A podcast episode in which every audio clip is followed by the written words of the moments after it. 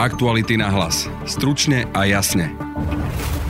Černák mu ešte naposledy povedal, že stretneme sa v pekle. Práva ruka mafiánskeho bosa Mikuláša Černáka Jan Kán môže ísť sedieť na 8 rokov do väzenia. Včera ho súd zatiaľ nepravoplatne odsudil za popravu podnikateľa Gžegoža Šimaneka. Viac povie Jan Petrovič z aktualit, autor novej knihy Slovenská mafia, príbehy písané krvou. Postupne e, toho Šimaneka presúvali, až sa dostal nakoniec na tú, na tú chatu, kde vlastne ukončili jeho život. Budete počuť rozhovor s človekom, vďaka ktorému Kočner sedí vo väzbe, prokurátorom Janom Šantom. To bol absolútne neutrálny. Pozrel sa jak, jak, my, jak my rusnáci hovoríme poker face. Pýtali sme sa ho na Petra Tota aj kauzu zmenky. Počúvate podcast Aktuality na hlas. Moje meno je Denisa Hopková. Aktuality na hlas. Stručne a jasne.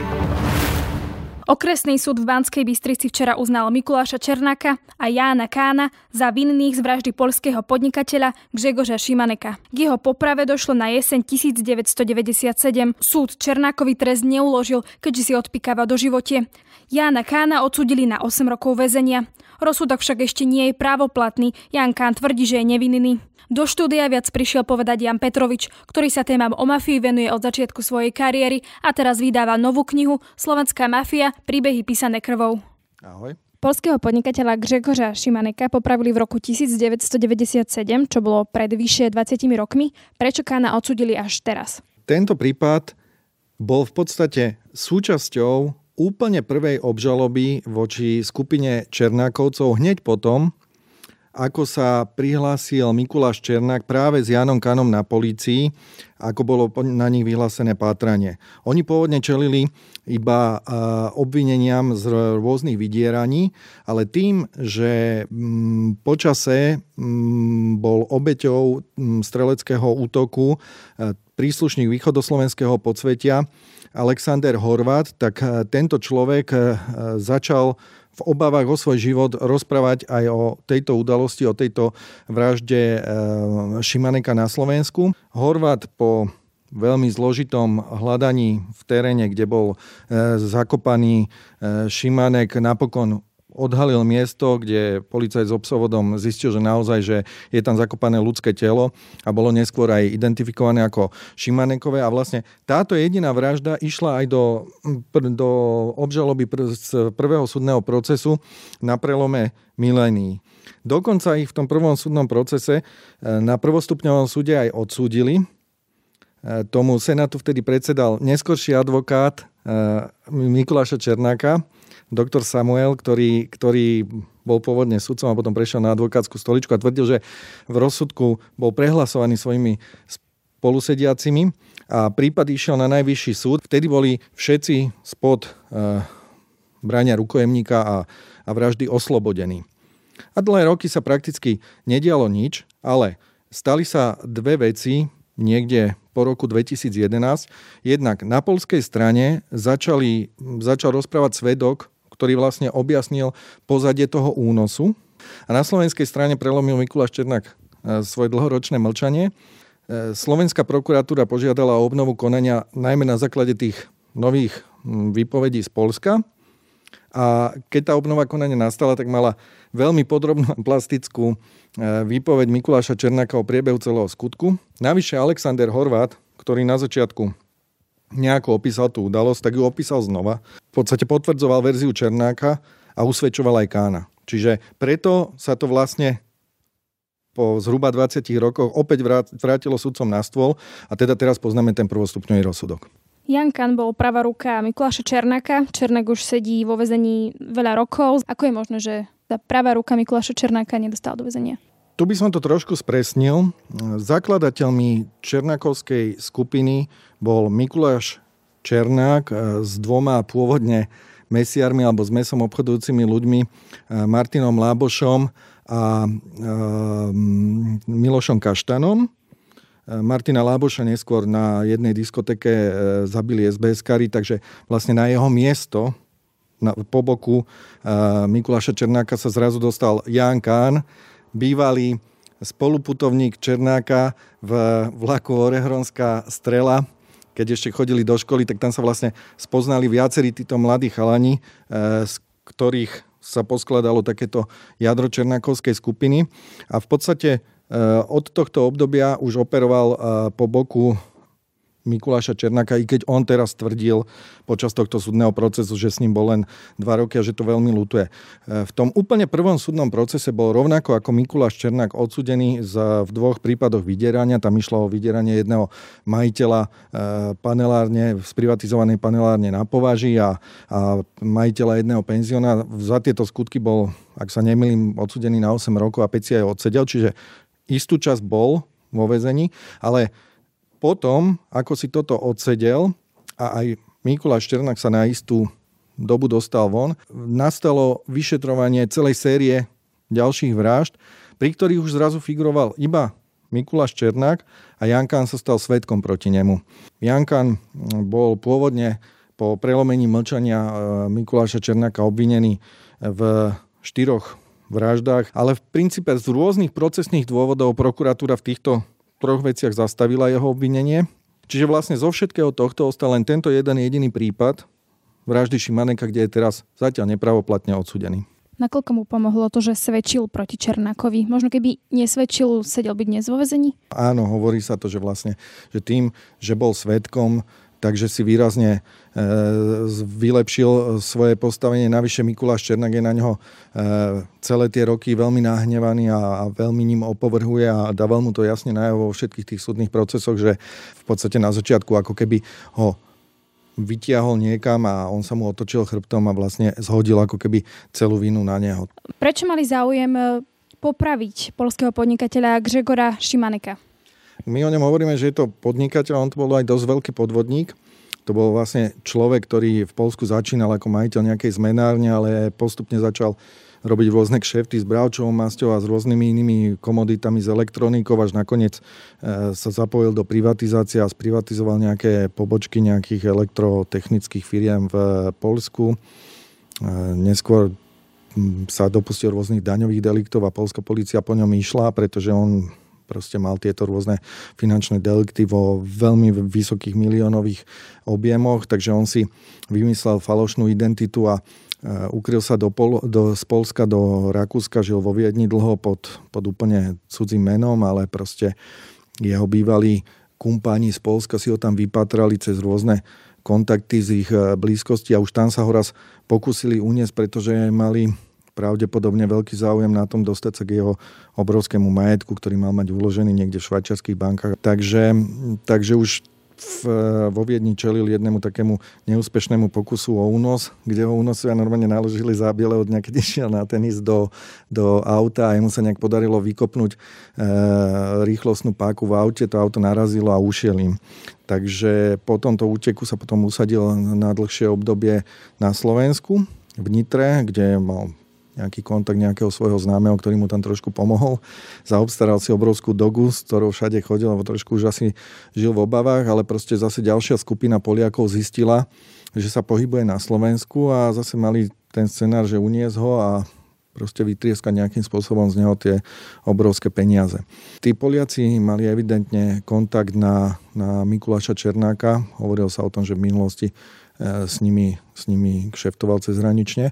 Takže ho navštívili v Banskej Bystrici, kde mu doniesli taký jeden polský časopis, e, v ktorom bol zverejnený ako keby antirebríček najbohatších Poliakov, teda tých Poliakov, ktorí zbohatli nekalým spôsobom a tento človek tam figuroval veľmi vysoko, čo Černáka presvedčilo o tom, že, že by mohol s nimi spolupracovať na ich únose. E, tí Poliaci vypatrali, kedy by bolo vhodné a kde sa bude nachádzať e, tento Poliak, takže on odišiel so svojou rodinou z Polska raz na dovolenku do Talianska, už vyslovene čakali na to, kedy sa vráti na Slovensko a nejakým spôsobom ho v blízkosti Lučenca e, chytili a už dostali Černákovci len avízo, že si ho majú ísť prevziať a v podstate e, schovať ho v Černákovom penzióne Šark a počkať na tých Poliakov, kým si proste prídu s ním vybrať, e, vybaviť to preberanie peniazy, že, že ako k tým účtom, ale je pravdepodobné, že on v prezieravosti, že možno mal aj nejaké podozrenie alebo, alebo v obavách nechal vlastne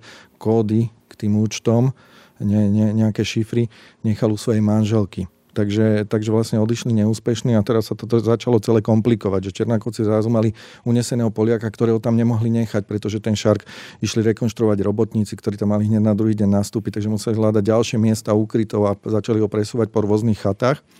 A vlastne situácia bola taká, že oni na tom zatiaľ nič nezarobili, ale mali s tým obrovské problémy a on sám začal svojim únosom ponúkať, že, že ak majú slúbené nejaké peniaze za to, že ho uniesie, takže on dá viac, keby ho pustili. Ako mal byť do, do toho celého prípadu zapojený Jan Kán? Práve Jan Kán bol tá osoba, ktorá mala poskytnúť e, Šimanekovi svoj mobilný telefón, aby sa mohol spojiť s rodinou a aby mohol zariadiť e, zloženie potrebných peňazí na to, aby ho teda Černakovci e, prepustili. Šimanek začal v tých telefonátoch so svojou asistentkou a so svojou manželkou používať rôzne šifry, ktorými sa mu podarilo naznačiť rodine, že kde sa zhruba nachádza, dokonca adresu toho miesta zakodoval do nejakých mien ľudí, ktorých diktoval uh, svojim blízkym, že majú kontaktovať. A proste naznačil im, že je vo veľkom nebezpečenstve, preto rodina aj zaangažovala súkromného detektíva Kšištofa Rudkovského, ktorý aj nejako veľmi rýchlo nabehol na túto uh, stopu Černákovcov. A on zaangažoval zase slovenských policajtov, ktorí lietali vo vzduchu vrtulníkom s termokamerou, tá zase, to zase vyplašilo týchto jeho únosov, takže postupne uh, toho Šimaneka presúvali, až sa dostal nakoniec na tú, na tú chatu, kde vlastne ukončili jeho život. A pravdepodobne teda z dôvodov obav, že sa celá tá akcia vyzradí, že policia ich za to začne stíhať a tak ďalej, tak oni vyťahli z tej, z tej drevenice, drevenice toho Šimaneka, dovliekli ho už k vopred pripravenému hrobu a tam sa ešte raz spýtal Černak, že, že či je ochotný dať peniaze. A, keď, a on potvrdzoval, že by dal teda tie peniaze, ale rozhodnuté už asi bolo, lebo Černák mu ešte naposledy povedal, že stretneme sa v pekle a strelem ho do úst. No a potom je tá sporná udalosť, ktorú vlastne Kán nikdy nepriznal, že tu pištol mal podať Jánovi Kánovi a Ján Kán mal ešte do tela e, Šimaneka druhýkrát streliť, čiže sa mal podielať na tej vražde. To bol Jan Petrovič. Viac sa o Jánovi Kánovi, Mikulášovi Černákovi a ďalších mafiánoch dočítate v knihe Slovenská mafia príbehy písané krvou. Na webe Aktuality.sk si dnes môžete prečítať rozhovor s prokurátorom Jánom Šantom. V podcastovej forme vám ponúkame časť tohto rozhovoru, ktorý robili Marek Vagovič a Jan Petrovič. Ospravedlňte prosím nižšiu kvalitu zvuku, rozhovor bol nahrávaný v kaviarni. A to je najväčší prípad, ktorý riešite vo, svojom, vo svojej kariére zmenky?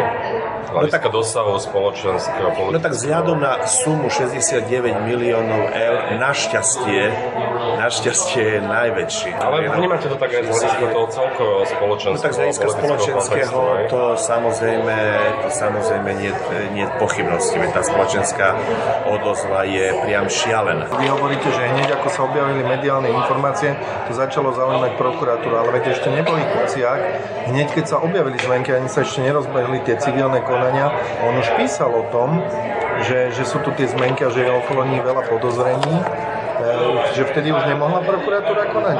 Lebo rozbehli sa len tí dvaja operatívci, hej? Ja, by, ja to hodnotím z, z toho hľadiska, kedy nastáva nejaká relevantná miera podozrenia. Hej?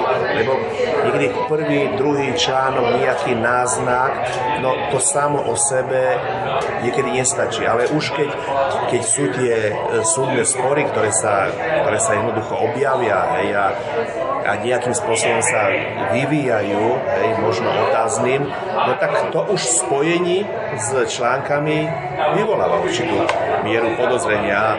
Preto keď som vlastne zachytil takýto, takýto poznatok a množiace sa už konkrétne informácie, preto som vlastne okamžite utekal na súd presvedčiť sa, s akými dôkazmi pracuje civilný, civilný súd a čo je využiteľné v trestnom konaní. Vy ste chceli mať Kočnera vo väzbe. Na prvý pokus, keď bol zadržaný, to nevyšlo na špecializovanom trestnom súde, aj najvyšší súd to vlastne zmenil, však dodnes je vo väzbe kvôli kauze zmenky. Verili ste tomu, že taký človek s takými kontaktmi sa tam predsa len dostane? Lebo vyzerá to tak aj z tých absolútne, absolútne som absolútne. Veď ako prokurátor som podal eh, návrh odôvodnený konkrétnymi skutočnosťami, že bude pokračovať v trestnej činnosti. Eh, tak eh, ak by som o tom nebol presvedčený, veď návrh nepodal, tak by som hľadal možno ešte ďalšie argumenty, alebo jednoducho čakal, či náhodou nebudú znesené ďalšie obvinenia, ktoré boli aj neskôr ešte povznášané. Hej. No ale keďže som práve v tom okamihu, e, v tom júni 2018 nadobudol absolútne presvedčenie o dôvodoch väzby, teda že bude pokračovať trestnej činnosti, tak bezodkladne som samozrejme podával, podával návrh. Nemali ste alebo nemáte strach? Viem, že sa plánovala vražda aj Maroša Žilinku, Daniela Lepšica, Petra Šuflierského. Prokurátor nemôže mať strach. To je vylúčená vec. To je ľudský. To si nemôže pripustiť. To si, to si nemôže pripustiť, respektíve na to musí okamžite, okamžite zabudnúť a okamžite vytlačiť zo svojho povedomia alebo zo svojich pocitov. To si neviem predstaviť. Teraz odstupom, keď už viete, čo všetko sa plánovalo? Samozrejme, že nie. Vy ste niekoľkokrát zdôraznili, že ste neovplyvniteľní, že ste sa nikdy nechali ovplyvniť, ale v tomto konkrétnom prípade boli pokusy kontaktovať vás, že nerýbte sa v zmenkách? Absolutne. Druhá strana toto absolutne. nikdy... Absolutne. Toto to je, to je pre mňa absolútne nepredstaviteľné. Keď to teraz odkrývate vrstvu po vrstve, prišli zmenky, potom prišlo jeho obvinenie vo vražde mnohých ekonomických ďalších prípadoch. Ako si to vysvetľujete, že Marian Kočner, ktorý ešte niekedy v 90. rokoch sa vynoril prvýkrát kauze Technopol, myslím tej starej kauze Technopol, dokázal takto preplávať celým tým systémom a rieši sa až od roku 2018 trestnoprávne tak, v takých tých závažnejších veciach. Už to je pre mňa záhada. Zlyhanie systému? Asi ten systém nebol celkom e, dôrazný, ale ja môžem hovoriť len o sebe, keď mi táto agenda, tak povediac, pristáva na stole. Prekvapilo vás, ako fungoval ten Kočnerov svet, tá obludnosť toho Samozrejme, to ma teda hodne prekvapilo. Pokiaľ, pokiaľ by toto mala byť čo je len čiastočná pravda, tak to je... Čo vás to je, je to pre mňa, je to pre mňa nepochopiteľné tak vôbec, že sa s ním dali niektorí do kontaktu a pre mňa je absolútne nepochopiteľne vymeniť si telefónne číslo s takýmto človekom a sadnúť za jeden stôl. Absolútne nepochopiteľné vymeniť si telefónne číslo a čo i len raz si za, za MS. To je, to je, to je, to je, to je vylúčené. No ale ja som tu 15 rokov a keď sme sa stretli náhodou na chodníku, ja som prešiel na druhú stranu chodníka. Stalo sa to? Stalo sa to, samozrejme. Raz? Stalo sa to, že sme sa niekoľkokrát stretli medzi starou budovou Národného divadla a generálnou prokuratúrou, keď som išiel do centra mesta. On uh, úctivo zdravil. Pozdravil vás? On úctivo zdravil a keď bol na ľavej strane chodníka, ja som prešiel na pravé a keď bol na pravé, ja som prešiel na ľavú. To, to je, je riešenie... Vy ste ho neozdravili, no? Prosím? Vy ste ho neozdravili. Ki, tak kývnutím, kývnutím hlavy... Ale, no, teraz. Ale on videl, že ste cieľane prešli na druhú stranu? No tak teraz ja neviem, či on videl, alebo nevidel. nejako hej, No tak no, ne, nebežal za mnou, aj, ani nehodil do mňa. Snažil sa prihovoriť. Kameň, nie, nie, nie, nie, nie. To je veľmi jednoduché riešenie. Veľmi jednoduché. Tu, tu jednoducho nie čo špekulovať. Treba prejsť na druhú stranu chodníka a v živote ani, ani, len, ani len neumožniť si vymeniť telefónne číslo. Na druhú stranu chodníka prechádzam aj keď stretnem trhu. Prečo ste, alebo na základe čoho ste na 150%, na 150% presvedčení, že tá dôkazná situácia v kauze zmenky sa natoľko posilnila, že ten prípad bude úspešný? To ste povedali po tých dvoch dňoch pojednávania a po výpovedi Petra Tota. Pretože niektoré usvedčujúce dôkazy, minimálne jeden, sa objavil až po podaní obžaloby a v obžalobe som ani, ani s takýmito dôkazmi nerátal, ani obžalobu som nestával. S tým dôkazom prišiel Peter Tot? Je to tak. Tak ale to, je len, to má len svedectvo. Sprostredkovanie mu niečo Kočner povedal. Čo také Medzi môže? nami 9 hodín čistého času čistého času. Povedal? Hej, ne, už som odrátal prestávku na, na večeru a hygienické prestávky a podobne. 9 hodín čistého času vypovedať. Peter to tak bolo vypovedal? No však, veď ste to zaznamenali, veď vypovedal do 8. Áno. Hej. Však samozrejme v určitých súvislostiach. On bol naozaj tak podrobne informovaný o tom prípade? Ale v určitých, sú, nehovorím, že len o tom, ale v súvislostiach hovoril. A on nepovedal jedinú jedinú vec prospech. Všetko sedí. A to sú, to sú veci, ktoré nemôžete brať len jednu výpoveď e, vytrhnutú z nejakého kontextu, pretože každý dôkaz musíte hodnotiť individuálne a v súvislosti. Teda, či ten, ktorý dôkaz, samozrejme priamy, ťažiskový, a nie takýto, ale aj nepriamy, pochopiteľne, je objektivizovaný inými dôkazmi, minimálne jedným. Čiže musíte, musíte takto, to, tieto dôkazy musíte takto... takto... Čiže to nebolo len nejaké tvrdenie proti tvrdeniu. Doložil to nejakými konkrétnymi vecami, ktoré sa dajú objektívne... No tak vidíte, treba si uvedomiť jednu vec, že už samotná obžaloba je mozaika dôkazov, ktorá môže mať presvedčivosť 80, 90, 100% a tak ďalej. Hej. Čiže jednoducho vy do, tejto, vy do tejto mozaiky potom môžete e, zakladať ďalšie, ďalšie tie, tie čriepky, ktoré sa objavia postupne. Ja si neviem predstaviť, že Peter Todt mohol povedať a priniesť iný dôkaz ako typu, že Marian Košer mi povedal, že zmenky sme sfalšovali. Vieš, ako keby popíše nejaké stretnutia. Možno to mal podchytené nahrávkami, o čom pochybujem. Že čím taký mohol prispieť na základe, čo ste vy také rázne vyhlásenie povedali, že 150%. Že aký tých dôkazov je to? Skúste to aspoň naznačiť. Je to dôkaz neverejný, hej. Jednoducho vypovedal v kontexte dôkazov obžaloby.